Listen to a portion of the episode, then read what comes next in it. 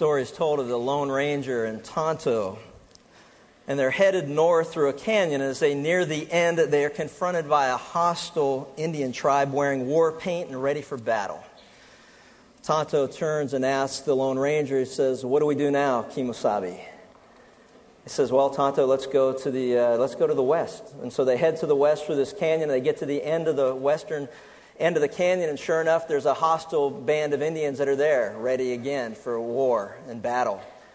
Again, Tonto turns and says, What do we do now, Kemosabe? He says, Well, let's go back to the east. And they go to the east, and at the end of the canyon, sure enough, there they are again. He says, Now what do we do? He says, Well, let's go back to the south, the way that we came. And they go all the way back to the south. They get to the end, and sure enough, they're surrounded on all sides by a hostile group of Indians that are ready for battle.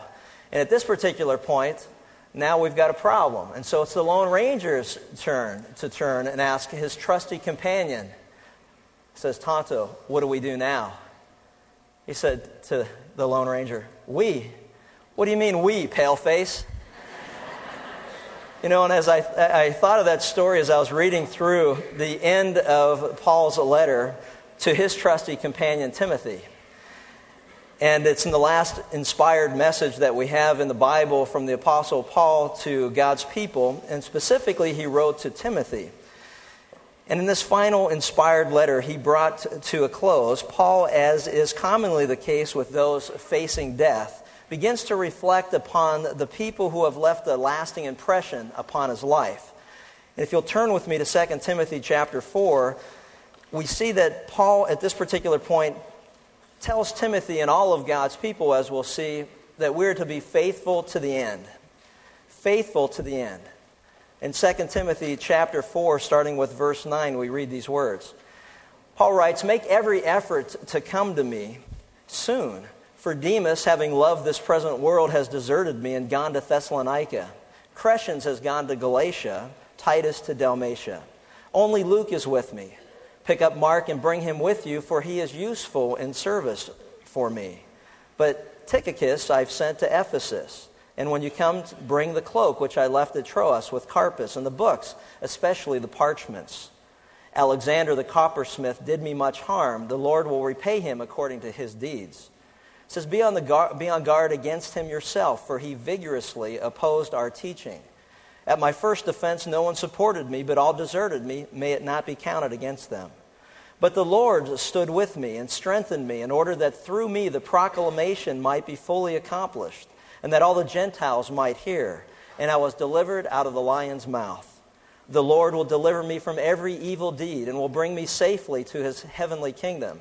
To him be the glory forever and ever. Amen. Greet Prisca and Aquila and the household of Onesiphorus. Erastus remained at Corinth, but Trophimus I left sick at Miletus. Make every effort to come before winter. Eubulus greets you also, Pudens and Linus and Claudia, and all the brethren. The Lord be with your spirit, and grace be with you all.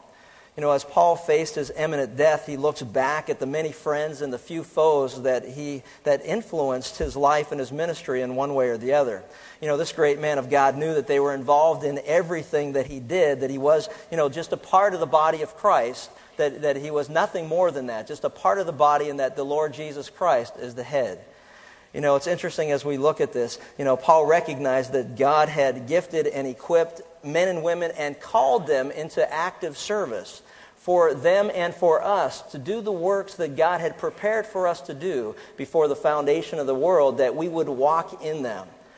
Not too long ago, I was in a meeting and I had a, a gentleman ask me, he said, You know what, well, Chuck, what, what's going to happen to, what would happen to Kindred, for example, if you died?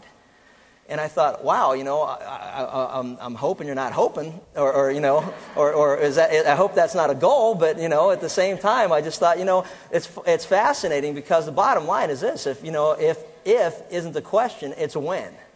See, when I die, I am fully trusting the fact that, you know what, God's program or plan isn't going to be stopped by any one of us being taken from this life to the next you know, none of us are irreplaceable. I mean, the great apostle Paul died. He departed this life and went into the presence of his Savior. And you know what? And God's kingdom is just okay. He raises up someone else to take his place. but his word will go out, his purposes will be accomplished. And as he says here to Timothy, you know what? And I trust that God will bring me safely to his heavenly kingdom, and to him be the glory. You know, we never have to worry about those what if scenarios because we've got a God who's in control of all things. And He knows the appointed time. Before yet you and I lived a day, He knew every day that we'd live before we lived one. So we don't have to get all hung up on that. But what we do learn from Scripture is very clear that God will raise up more people to accomplish his kingdom, his purposes for the glory of God and for his kingdom. And that's exciting to me because what it teaches you and I is this that we need to be faithful in the exercise of the gifts that God has given us to do the work that He has prepared for you and I to do so that we walk in them. And that we need to be faithful to the end. What is our responsibility this side of eternity but to be faithful? Well done, my good and faithful servant. Enter into the joy of your master. To be faithful to the end. You know, over the past 20 years of ministry, I've been intimately involved with many who have had to face their impending death.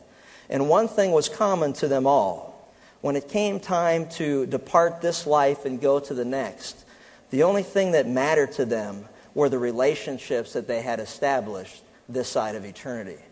The most important of all relationships is the relationship that we either have or don't have with the God who created us. There is nothing more important than that.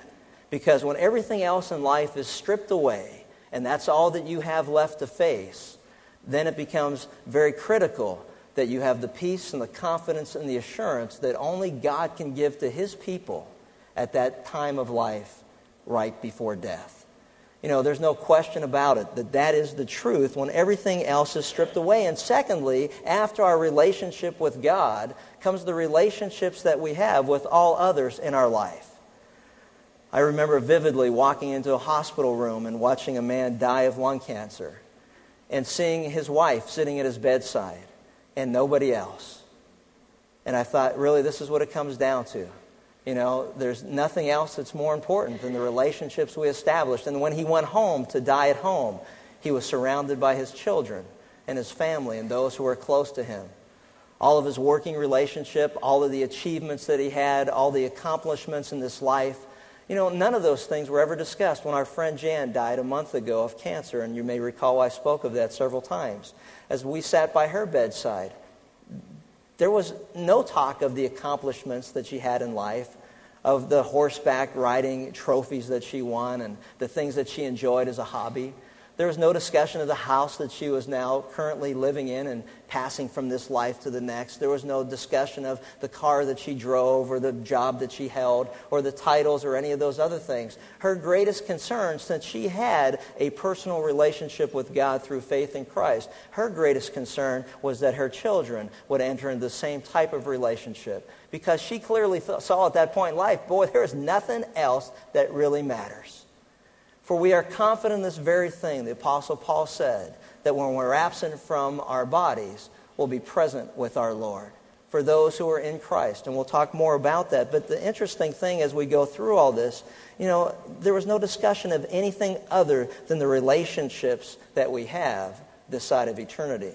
You know, Paul's curtain call included sharing the credits, so to speak, as if we were watching a movie, and at the end of the movie, we stay back and we watch the credits. And most of the time, the only time we ever stay back and watch a credit is if we know someone that had something to do with the production. You can say, oh, there's their name, you know. And, and other than that, it's like you just kind of buzz out of there, you know, and, and beat the traffic. And I'm always running in front of my wife, come on, you can do it, you know. But you know, it's, it's just, you don't really look at that. But as we look at this, this closing benediction, so to speak, it, he's rolling the credits so that we begin to realize that Paul understood he didn't presume to work for the Lord independent of other believers or try to meet every need and accomplish every task. You know, he didn't try to stifle or restrict the gifted men or women that God raised up beside him. He saw them as fellow laborers and co-workers uh, in the gospel. He encouraged them not to neglect the spiritual gift that's within you. He said it to Timothy and to all of us, don't neglect the gift that God's given you for his purposes and to apply towards his service. He, he builds people up as he, as he proceeded through life. He says, stir it up. You know, get busy. Do what God is calling you to do. Fulfill your ministry.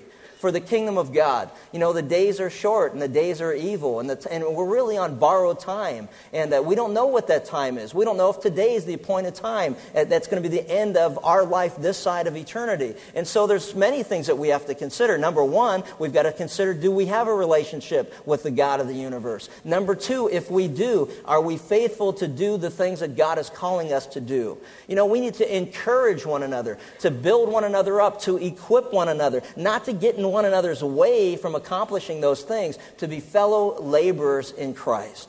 That's what Paul is saying as he faced the executioner's axe. He was reminded of his old friends and new ones that he made, those who were consistent in their service and those who never showed up to serve at all, those who were always ready to volunteer and those who were never to be found. He was aware of those willing to make any sacrifice for the Lord's sake and those who were unwilling to pay any price for the same.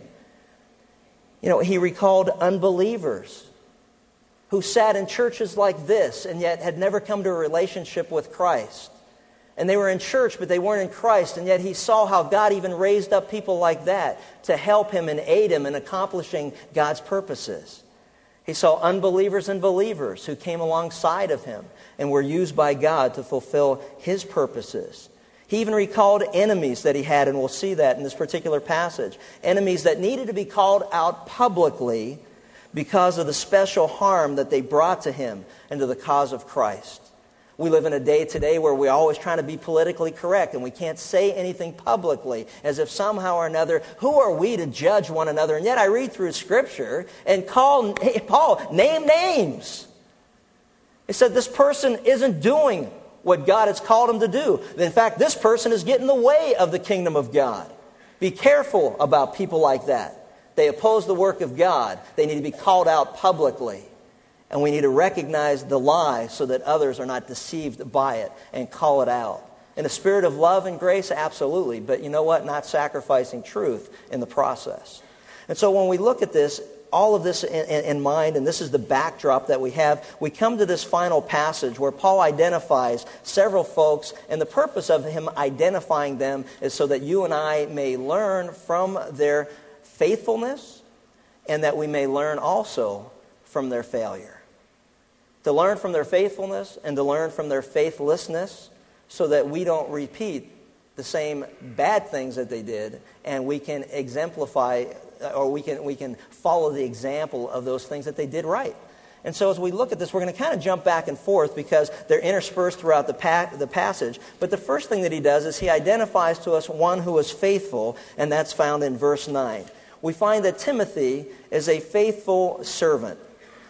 You know, as we've studied through these first and, this first and second letter, we realize that, that Paul and Timothy had a very unique relationship. It was a father son relationship. In fact, in the first first letter that he wrote to Timothy, he called him my, my true child in the faith in the second verse of chapter 1. He calls him my beloved son in the second, in the second verse of this particular letter, chapter 1 as well. See, as I read through these words, he says, He's my beloved son, Timothy, my beloved son. And as I was sitting and preparing, the first thing that I was reminded of immediately was that the Bible tells us at the baptism of our Lord and Savior Jesus Christ that a voice came out of heaven and said, Thou art my beloved Son, in thee I am well pleased.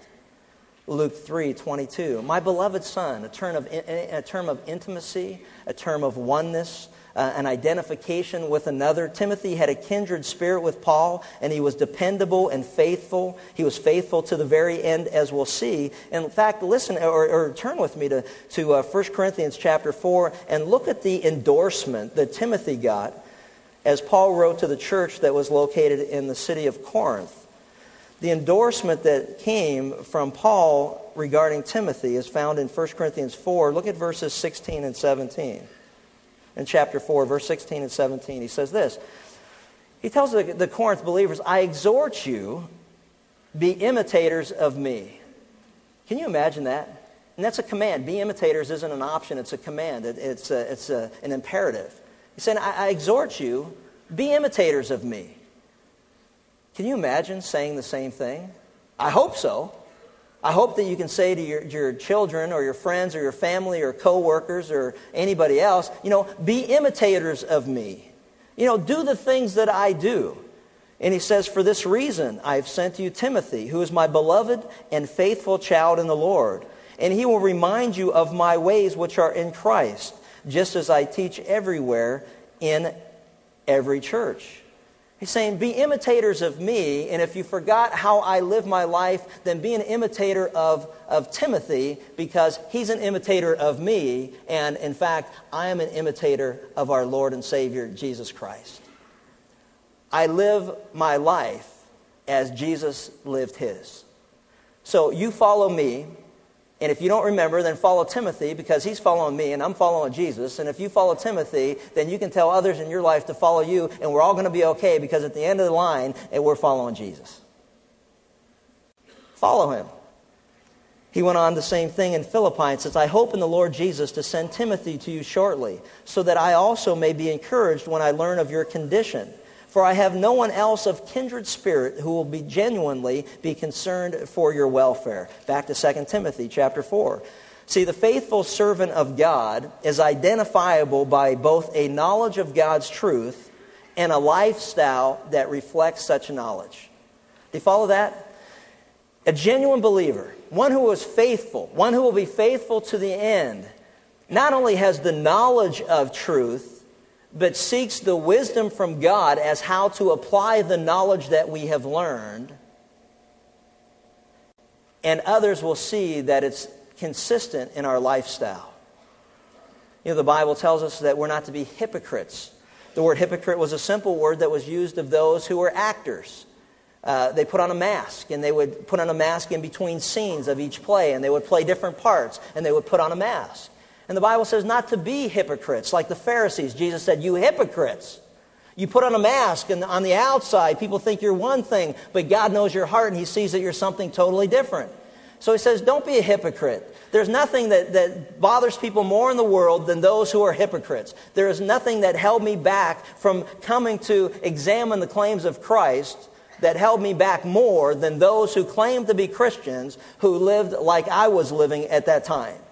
Wait a minute, you're saying one thing, you live another way, I live the way you live, therefore I must be who you claim to be. And so if you're a Christian, I'm a Christian. If it's because you believe in God or say that you do, I do too. You know, well, look around, there's got to be a God, right? So if you live like that and I live like that, we must all be the same, and so we're all Christians. And it's all because of hypocrisy. The word of a sincere faith. The word sincere literally means without wax. It was used of those who would sell pottery. And when they would damage a piece of pottery and it would crack, they would fill the crack with wax.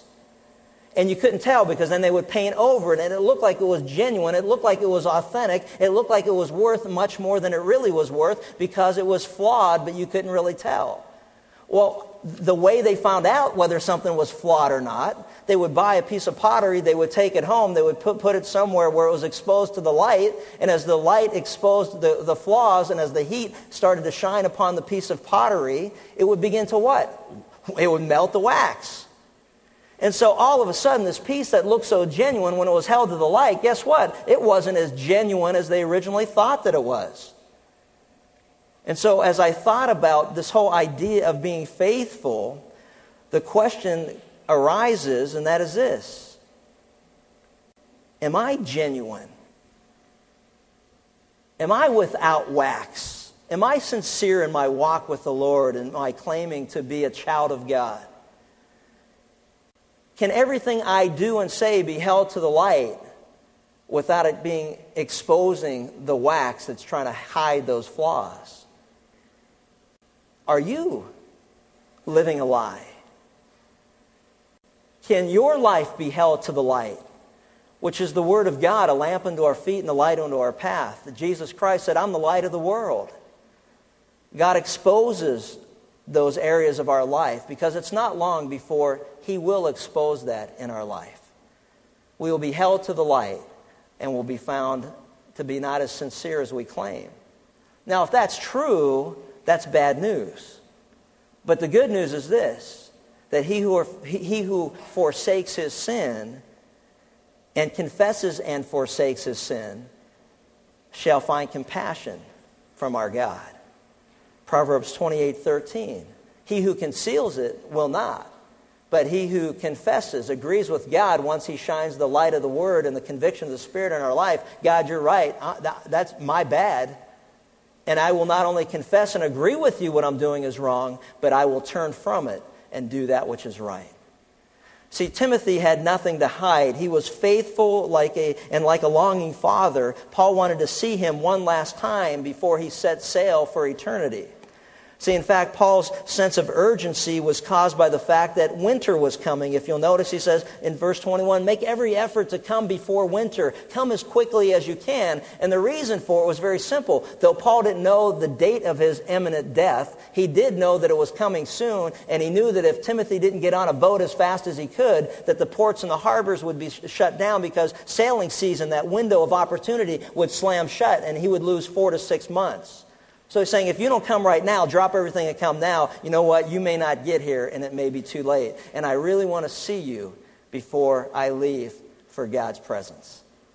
And so as we look at this, we see that Timothy is a faithful servant, one who is faithful to the end. Now, Paul shifts gears and he introduces to us one that we will call the faithless. You know, there's the faithful and there's the faithless. And so he introduces us to a man by the name of Demas who we learn in verse 10 is not a faithful servant. In fact, he moves from the most faithful to the most unfaithful, or the faithless, as it were. And he says, For Demas, having loved this present world, has deserted me and gone to Thessalonica. This passage, as I was studying it, breaks my heart. Because here we find a man who was once valuable to God's kingdom and now was of no use to the kingdom of God. Demas's life brings out several truths of Scripture that should cause us all to examine ourselves very carefully.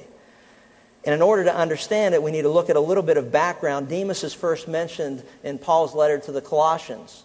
And we're told that he, which was written, you know, shortly after 1 Timothy and five years, some five years before 2 Timothy.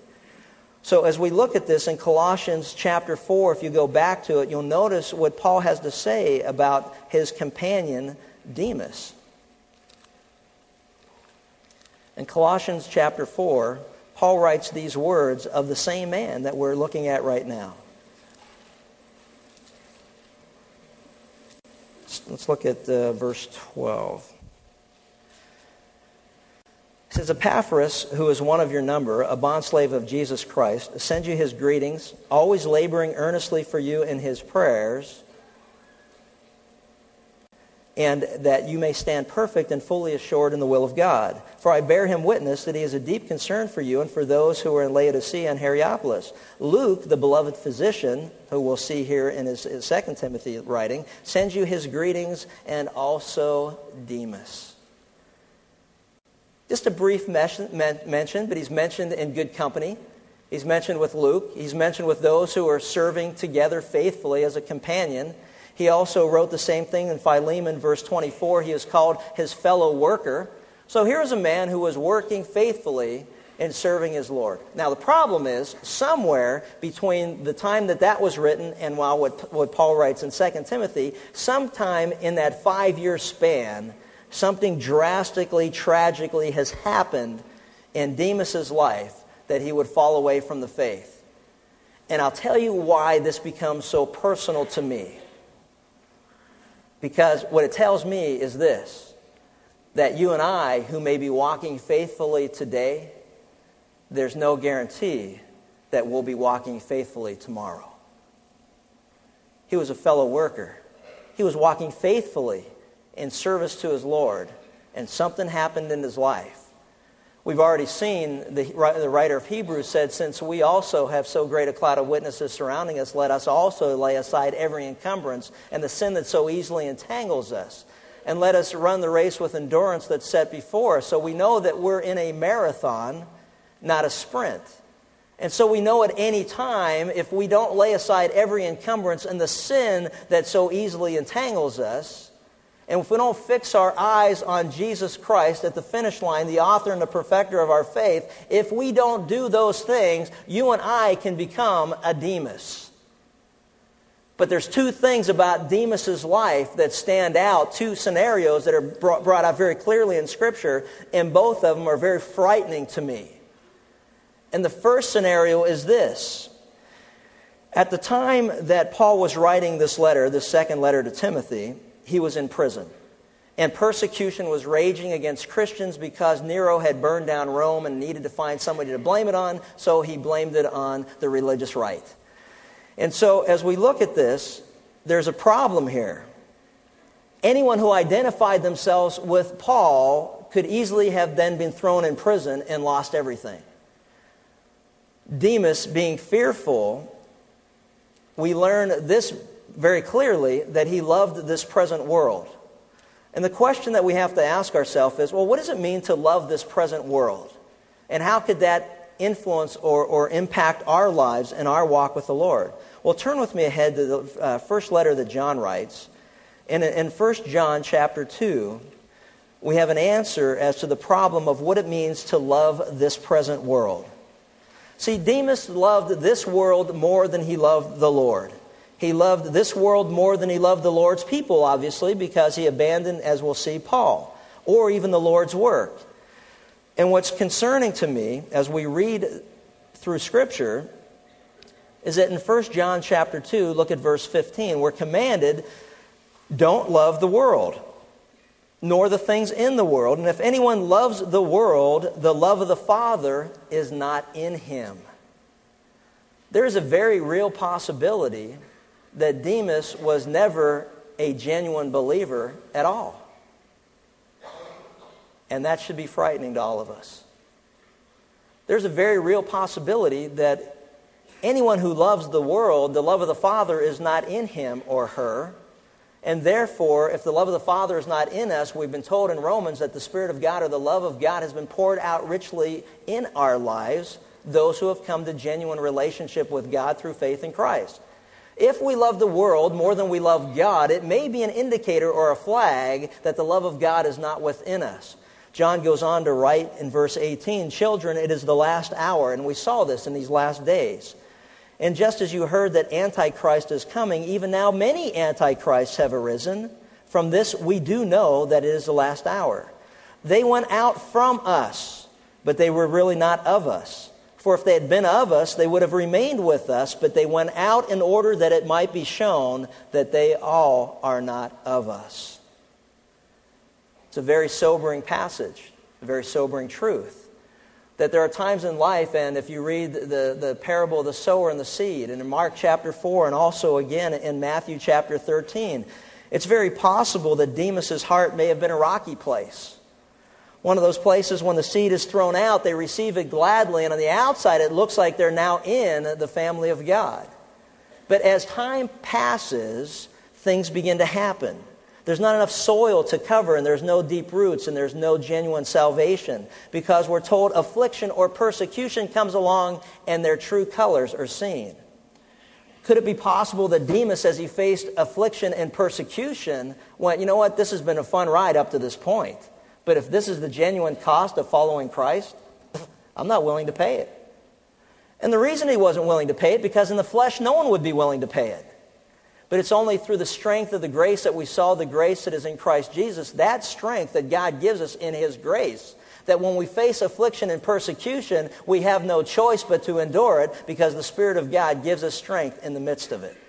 So you can't project, well, wait a minute. I mean, if affliction or persecution came along, how would I respond to it? Well, I'm telling you this, if you're a genuine child of God and the grace of God lives within, within you, what will happen is, is that God will give you the strength that you can endure. See, the book of, of Revelation is interesting in that many times it mentions and references to those who overcome. One of the obstacles of the Christian faith is overcoming affliction and persecution. One of the other things that we see in the parable of the sower and the seed is that the, the, the, seed was sown, which is the word of God, the gospel of Jesus Christ. Many received it gladly initially, but not only when affliction and persecution came along, but also when the worries of the world and the deceitfulness of riches then exposed what was really true of a person's heart. And so as we look at this, there's no fruit.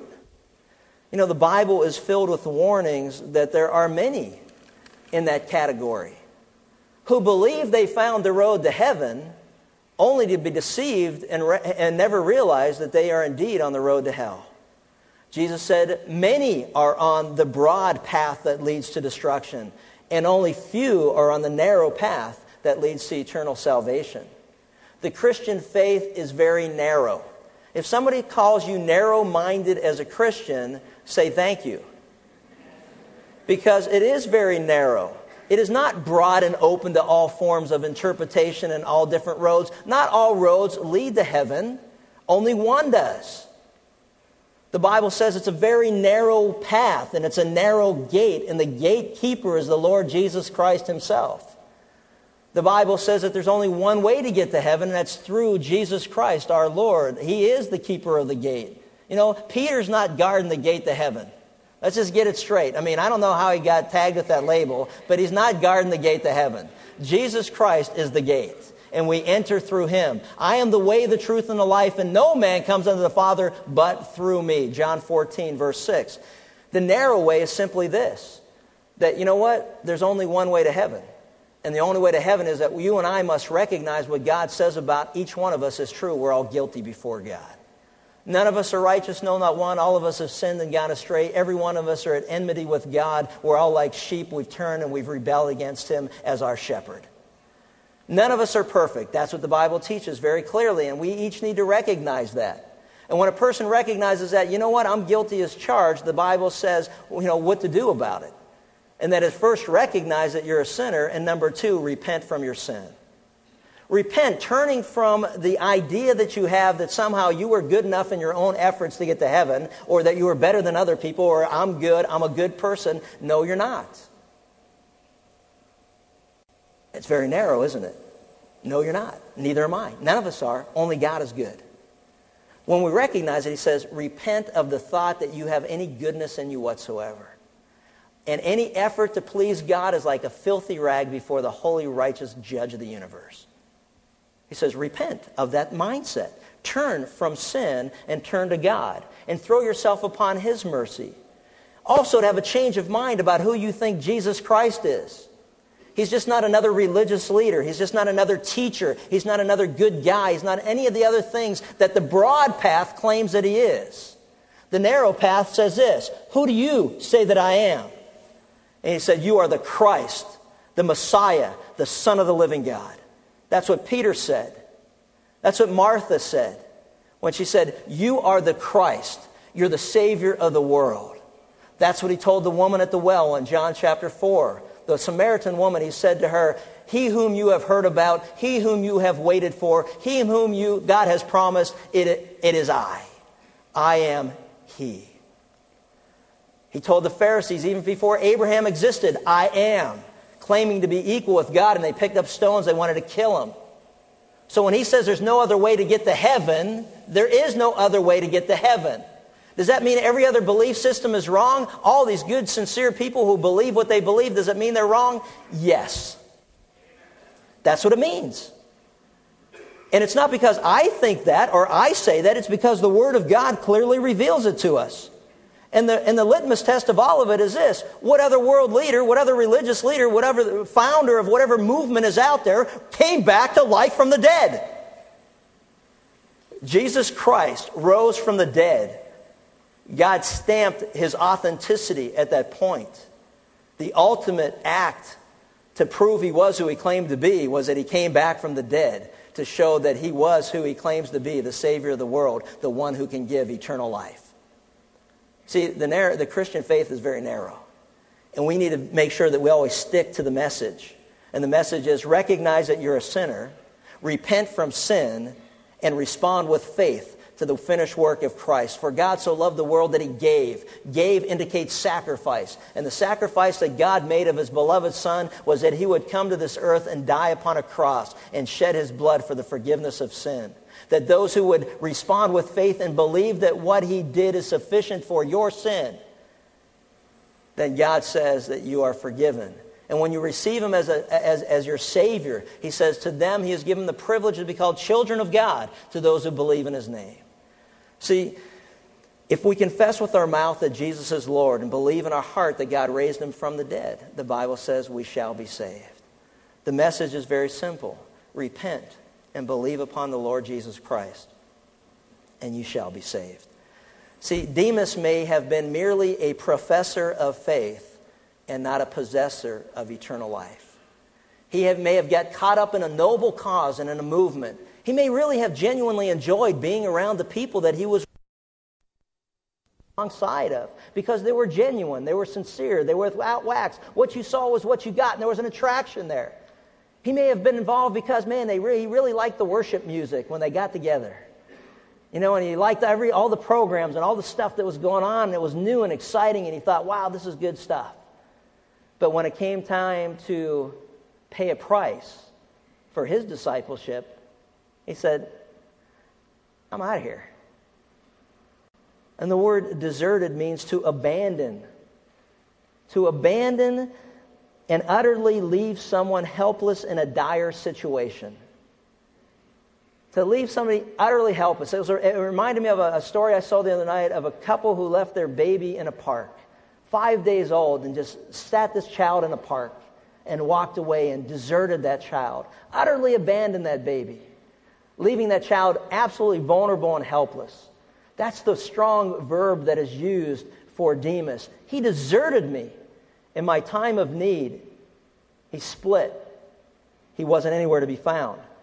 Now, the second scenario to give the full counsel of God is this is that maybe he just loved the world and got distracted from that which is really important.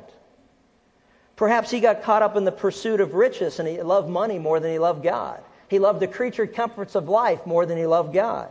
Paul warned of that danger five years earlier in 1 Timothy 6, where he said, you know, those who long to get rich, you know, they'll wander from the faith and they'll be pierced with many a pang. You know, they're going to end up in all kind of trouble, but, you know, it just wasn't enough. His, his, maturity level in Christ still wasn't where it should be, that he wasn't willing to pay any price for genuine discipleship. So he could have been a child of God that just said, no, what, you know what, I want what's comfortable. I, I want the, the comfortable Christianity. I want to go to the church that teaches me how to be comfortable in my disobedience. I, don't want to go to the church no, that will tickle my ear and tell me that what I'm hearing is what I want to hear because that's the way I want to live. That, you know, I don't want to go somewhere where man, I'm just sitting there so convicted all the time about how I need to be right before God and how to live a life that's pleasing to Him. I want to go to the comfortable place. Well, that's what he chose to do. See, God, you know, and, and, maybe he loved money. Maybe he loved his job. Maybe he loved his career. Maybe he loved everything else more than he loved God. I, you know, I don't know. And the Bible doesn't tell us, but the Bible does tell us of those two scenarios. One is maybe he wasn't a genuine believer, and two, he definitely got distracted from his calling and the purpose that God had gifted him to be use those, use those gifts for the glory of God and to, and, and to, you know, fulfill the plan of God.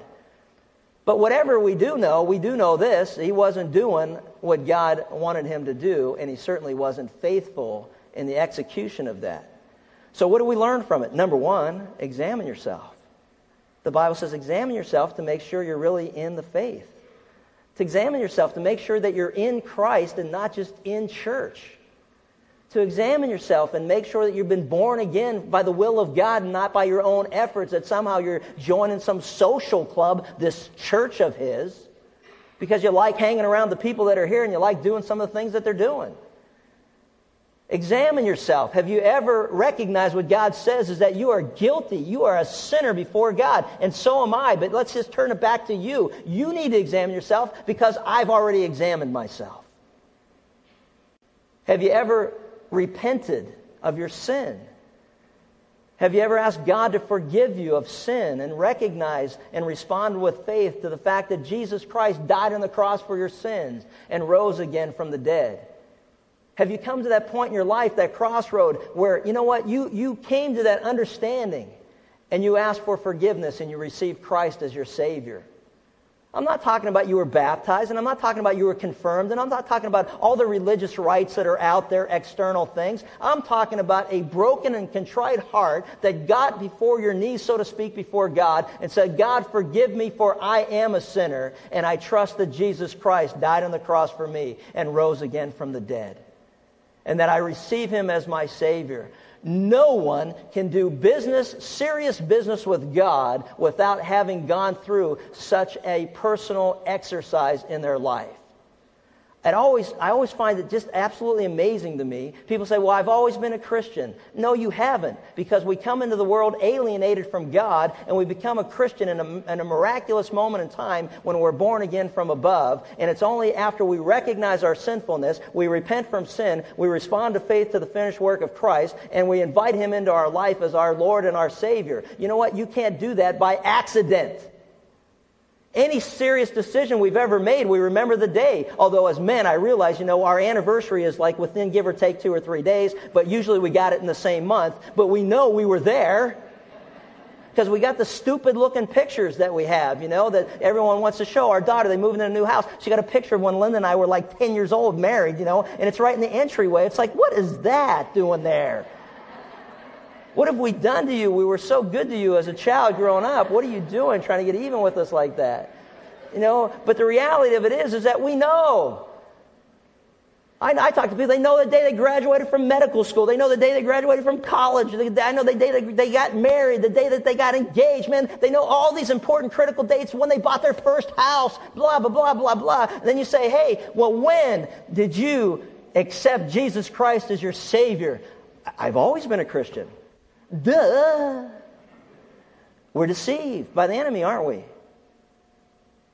If we're a believer, a genuine believer who's gotten distracted, then we need to repent and return to our first love. That's what Demas teaches me. To love the Lord my God with all my heart, mind, soul, and strength, and not get distracted by the things that this world has to offer the world, the flesh, and the devil, and all those things that keep me from walking the narrow path that's pleasing to my God. That's what Demas teaches me. What does he teach you? Now, going back to the good news again, because, you know, none of us like bad news all the time. So we go back to Crescens, for example, in verse 10. Crescens is a man who represents, going back to 2 Timothy chapter 4, he represents all those unknown countless unknown faithful servants that make up the household of God. He was a dedicated leader. He was that was sent by Paul to dedicate a church in Galatia. Notice what he says. Crescens has gone to Galatia. Man, here's a guy that's busy. He's doing what he's supposed to be doing, using the gifts that God's given to him. He's fulfilling his ministry. He's faithful to the end. He's walking the walk. He's talking the talk. He's doing what he's supposed to be doing. Hey, praise God for guys like Crescens. Also, look at Titus. We know a lot about Titus. You know, Paul wrote a letter to Titus in between 1st and 2nd Timothy, and Titus was a godly man who equipped believers for the work of ministry. He was a man who was faithful in his pulpit ministry and that he preached the word of God and he built people up. He equipped people for the work that they were to do. He realized that, man, basically what he was was a cheerleader who said, you know what? I'm going to encourage you and challenge you to use the gift that God's given you. I'm going to help you in every way to make that possible. I'm going to build you up. I'm going to encourage you. I'm going to rah, rah. Let's go, guys. We got work to do for the kingdom of God. That was Titus. And that's what we should be, you and I, to one another. People who build each other up and, and challenge each other and encourage each other to lay aside all the encumbrances and the distractions of life, to lay aside the sin that so easily entangles us, to keep our eyes fixed on Jesus, the author and perfecter of our faith. We're to encourage one another, build one another up so that we're all moving in the right direction before God. And one day all of us, as we collectively do what God's called us to do, can stand individually before Him and hear, well done, good and faithful servant enter into the joy of your master. You know, he was a builder, he was a equiper. And what God's saying to you and me is this, man, be a Timothy, be a Crescens, be a Titus, be a Luke. I love this. He says, only Luke is with me. You know what? And what a beautiful statement of commitment. Only Luke is with me. It says it all. The Bible says there's a friend who loves at all times and there's a brother born for adversity. Man, you know what? Only Luke is with me. He was always there. And you read through the accounts in the book of Acts, you'll notice how many times he used the word us and we. And, you know, he was there, man, in the mix. He was right there with them. Only Luke is with me. You know what that tells me? That Luke was there and wasn't ashamed to be counted as a friend of the Apostle Paul. And I think, wow, what a difference that is between Luke and Peter's failure when Peter was asked by a little servant girl, said, No, you're a Galilean. I can tell by your, your dialect. You were with him, Jesus. And he swore at her and said, You don't even know what you're talking about. I don't even know the man. And now look at Luke saying, No, not only am I not ashamed of my Lord and Savior Jesus Christ, I'm not ashamed of his fellow servant or my fellow servant and worker, Paul. And if that means that I'm guilty by association, throw me in prison with him but I'm not ashamed. See, one of the genuine marks of a genuine biblical believer is that we're not ashamed of our Lord and Savior. Now, we may be immature in our faith, and we need to recognize that there's part of that growth process. But there's a time that comes where, you know what, we boldly proclaim His name to the world that hates Him. I'm not ashamed to be. What are you, one of those born agains? Hey, you know what? I praise God that I am. Because that's the only way you can get to heaven. You got to be born again. That's what Jesus said. Now, I know it was derogatory the way you said it, but let me just explain to you so that you're not as ignorant next time you call somebody that. Pretty graceful way of saying it, huh? But that's what it is. And how about where he says this? Hey, go get Mark. Go get Mark and bring him. Isn't that great? Go get Mark. This is the same dude that deserted him earlier. What I love about this is, you know, you're sitting there going, I know some of you read through this, I read through and go, oh, wow, you know, what's, what's this? Just a run off of names. What are we going to learn from this?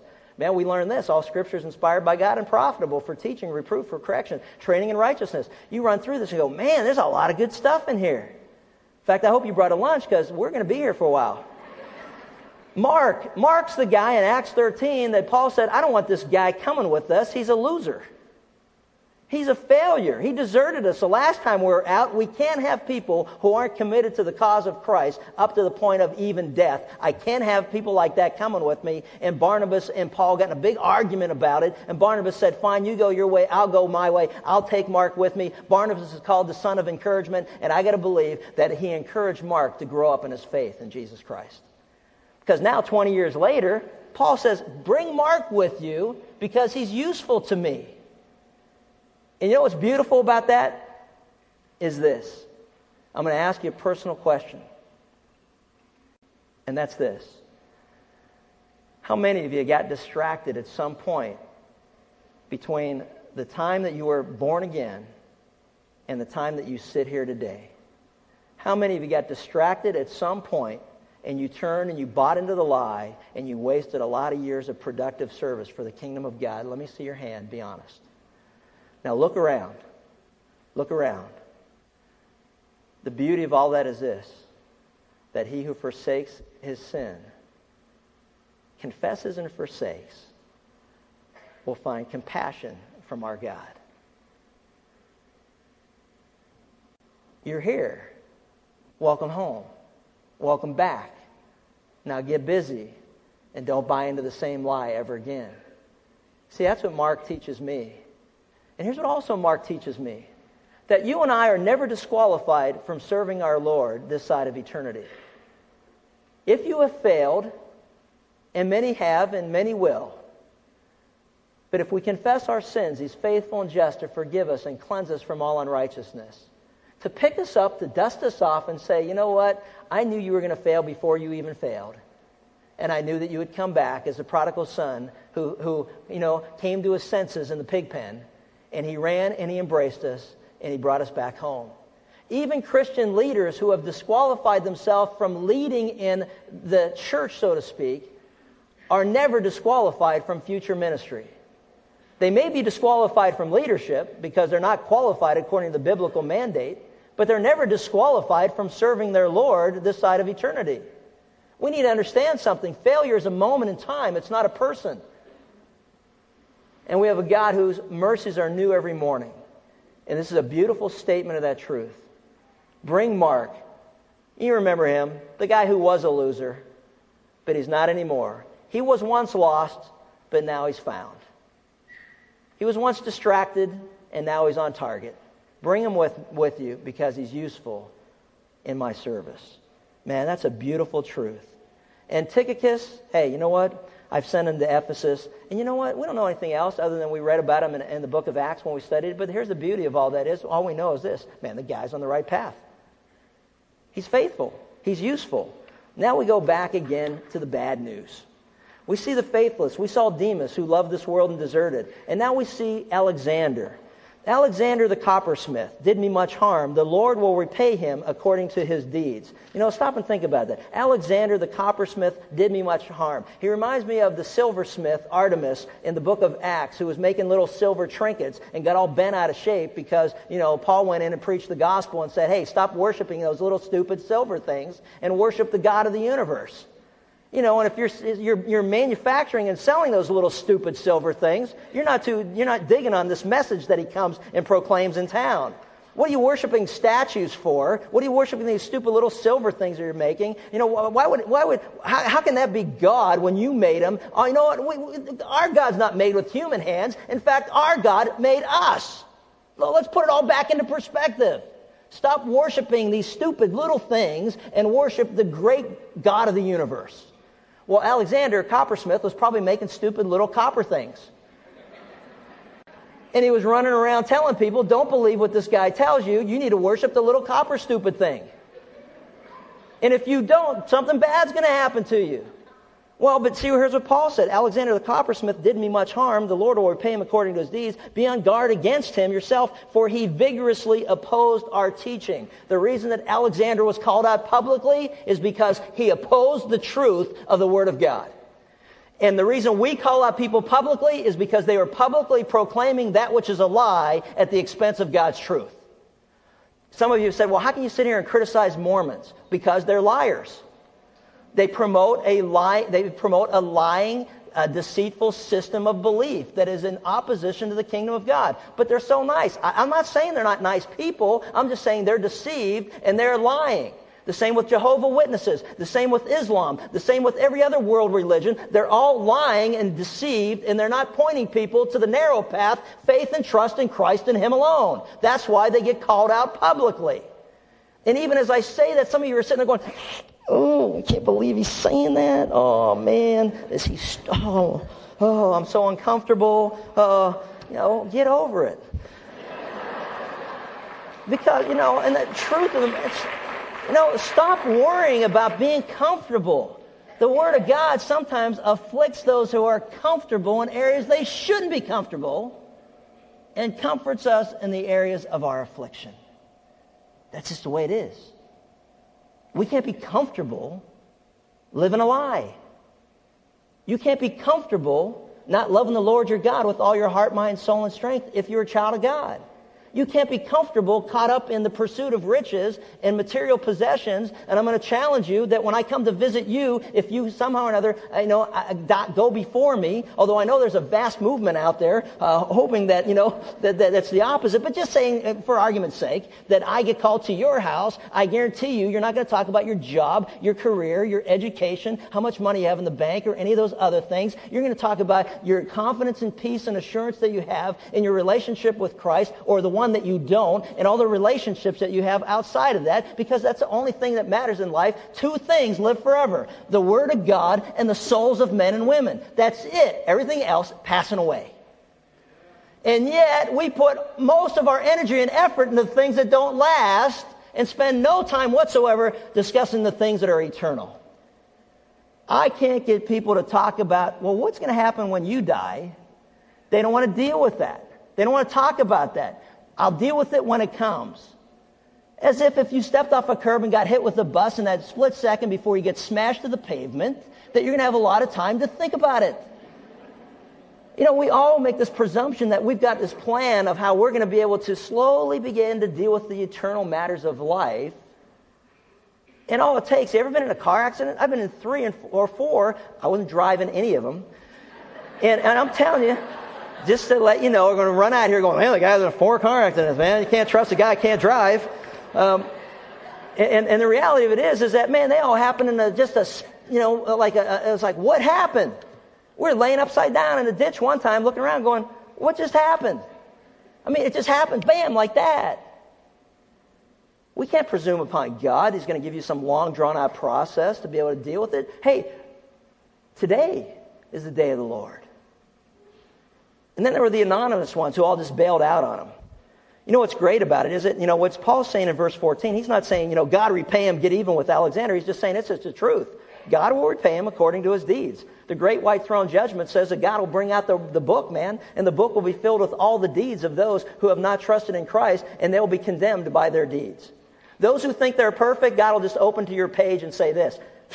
Whoa, whoa, look at this. Look at this. And you thought you were good. Man alive. Look at, look, guilty, guilty, guilty, guilty. Liar. Ooh, liar. Cheater. Uh, oh, oh, didn't honor your parents. Oh, he never honored me. And, and just go through it and say, you know what? You're guilty. You're guilty. And then he'll send you to hell for eternity. It's a very sobering thought.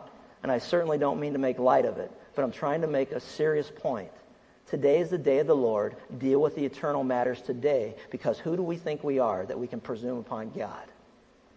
The anonymous all bailed out on him. Not one person showed up as preliminary hearing. Not one. They all bailed out. But you know what? Look what Paul said. They all deserted me. But you know what, God? May it not be counted against them. They're your children. They need to grow up in the faith. They're immature. Don't hold it against them like, you know, like a mark. Let's see them grow up. So he never sought vengeance. Vengeance is mine, says the Lord. I'll repay. You and I should never seek vengeance against anyone that does us any harm whatsoever. Period. We always got to make sure that our motives are clear before God as to the direction that we're going. Paul said, you know what? Don't hold it against them. He goes back to the faithful, and we'll wrap it all up. He says that, you know what? And then he says, you know what? And then uh, Carpus. Hey, Carpus, at my defense, no one supported me, but all deserted me. It says, But the Lord stood with me. And in order that the proclamation might be fully accompanied, you know, he said the Lord was always there. Carpus, he said, bring the books, bring the parchment, you know, bring, bring my cloak, you know, bring the positive, encouraging things that I need to be able to continue to learn and to grow. Think about it. He's facing death and he's saying, you know what, but my, my journey and my walk with the Lord's not done. I need to learn as much as I can. Bring the Old Testament with you. Bring the vellums of the New Testament that have been written. Bring the Word of God with you because I want to spend time in fellowship with God. Man, I'm always seeking and learning and, and, and striving to know more about my God. You know, to know Christ and, and the power of his resurrection, he wrote to the Philippians. Man, that, you know, we, we should never get tired of learning about our God as he reveals himself through the Bible. We should never get burned out on Bible study. We should never get tired of reading Scripture. We should never get tired of being in the presence of God. We should always continually, if Paul, the great apostle Paul said, man, there's still room for me to grow, I'm thinking there's room for me. You know what I mean? And he says, but the Lord Jesus Christ was always with me. But the Lord stood with me and strengthened me in order that through me the proclamation might be fully. You know, talk about the most faithful of all. While we are faithless, he is faithful. The most faithful of all. Every time that I was afflicted in this lifetime, the Lord stood with me and strengthened me. His grace was sufficient for me in the time of my weakness. His grace perfected his strength within me. And all I'm here to tell you is be strong in the grace that is in Christ Jesus. See, that's the challenge. That's what he was throwing out. He wanted everyone to know. The Lord will deliver me from every evil deed and will bring me safely. The term bring me safely or phrase has to do with uh, the departure word that he used of sailing safely into another harbor. The Lord will untie the, the ropes of the ship and he will bring me safely into his presence.